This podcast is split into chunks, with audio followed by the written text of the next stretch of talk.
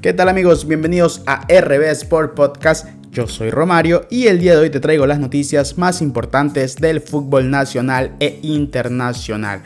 Vamos a comenzar con que Conmebol presentó el mejor 11 de la última fecha de las eliminatorias cómo se llegó a seleccionar estos jugadores y es que mediante votaciones en sus redes sociales los hinchas eligieron al mejor equipo o a los mejores jugadores de la última fecha en las eliminatorias rumbo a Qatar 2022. Aquí está el esquema, los jugadores seleccionados son Brian Cortés, el portero chileno de un muy buen partido frente a Bolivia en La Paz.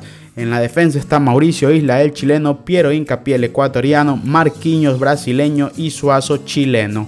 En el medio campo está Angelito Di María, quien capitaneó a esta selección argentina en las dos últimas fechas y sacó 6 puntos de 6 posibles. Eh, Rodrigo Betancourt también en el medio campo, el uruguayo. Guido Rodríguez, argentino, y Anthony, brasileño, quien marcó un golazo en la goleada de Brasil frente a Paraguay. En la delantera está Alexis Sánchez, quien se despachó con un doblete en La Paz frente a Bolivia, y acompañado por Lucho, el pistolero Suárez, quien también marcó en la goleada de Uruguay frente a Venezuela.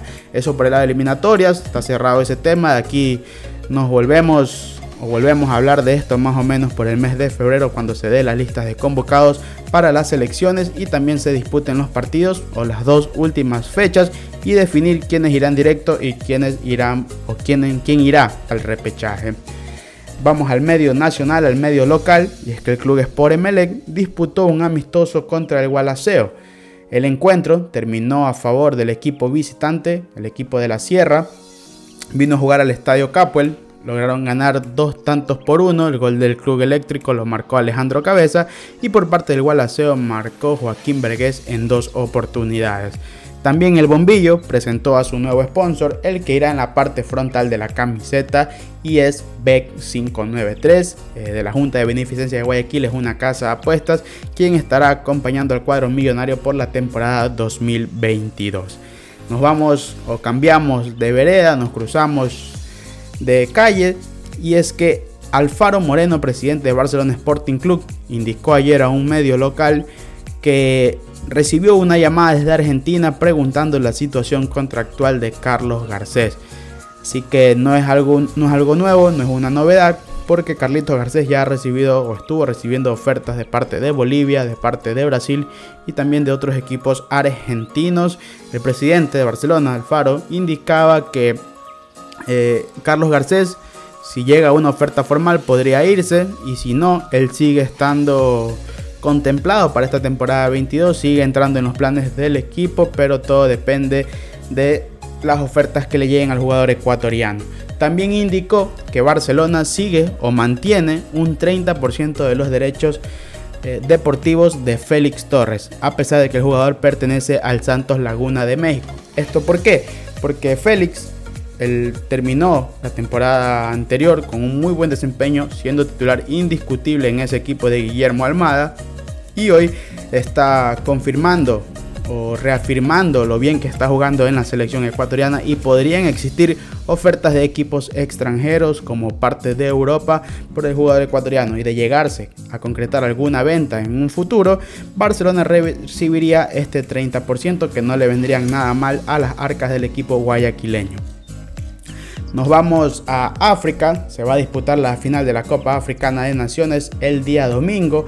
Hay dos selecciones que lograron sortear todos los obstáculos y los equipos que se le pusieron enfrente. Estas son Senegal y Egipto. La Senegal de Sadio Mané, jugador de Liverpool, y el Egipto de Mohamed Salah, también jugador de, Liverpool. Ambos muy buenos compañeros, muy buenos amigos y goleadores también del equipo inglés. Aquí hay un caso particular con Egipto porque su entrenador es Carlos Queiroz, este técnico portugués quien fue despedido de Colombia casi en la fecha 5, fecha 6 de las eliminatorias sudamericanas, cuando Colombia empezó a caer en un bache y la gota que derramó el, vaso fue la dura derrota sufrida en Quito frente a la selección ecuatoriana por un marcador de 6 tantos a 1 y hoy la vida le está sonriendo a Carlos Queiroz llegando a una final de, la Copa Africana de Naciones, mientras que Colombia está sufriendo, está en suspenso por clasificar al Mundial. Algo anecdótico también es que ambas selecciones van a tener que enfrentarse después de un mes por concretar un boleto hacia el Mundial. O va con Egipto, con Senegal al Mundial o va Salah con Egipto al Mundial. No pueden ir los dos, así que uno de ellos se quedará mirando desde su casa el Mundial. También, hablando del mismo Liverpool, como de ambos jugadores, Jürgen Klopp recibió el día de hoy al colombiano a su flamante fichaje estrella Luis Díaz, quien llega al conjunto Red por un valor de casi o aproximado de 50 millones de euros, convirtiéndose en otra transferencia récord del fútbol colombiano o sea, de un jugador colombiano, el primero es James Rodríguez cuando llegó al Real Madrid. Veremos cómo lo utiliza Jürgen, está muy feliz con este fichaje. También creció una rivalidad con el Tottenham porque el equipo de Londres ya tenía todo avanzado para fichar al colombiano, pero una llamada de Jürgen Klopp lo cambió de destino al jugador cafetero, así que va a defender los colores del Liverpool inglés. Una noticia también que sacudió el día de ayer es que el Real Madrid cayó eliminado de la Copa del Rey a manos del Athletic de Bilbao. El equipo bilbaíno en una fase previa o en la fase anterior había eliminado al Barça, ahora elimina al Real Madrid y así se convierte en el primer equipo en eliminar a los dos grandes de España en una misma competición y de forma consecutiva. Eh, perdió un tanto por cero. Hay muchas críticas hacia Gareth Bale porque a pesar de esta durísima derrota, el jugador se estaba riendo, estaba haciendo burla en, en el banco de suplentes junto a Hazard, así que está siendo duramente criticado en España. Estas han sido todas las noticias el día de hoy en RB Sport Podcast. Yo soy Romario y te espero en una siguiente entrega.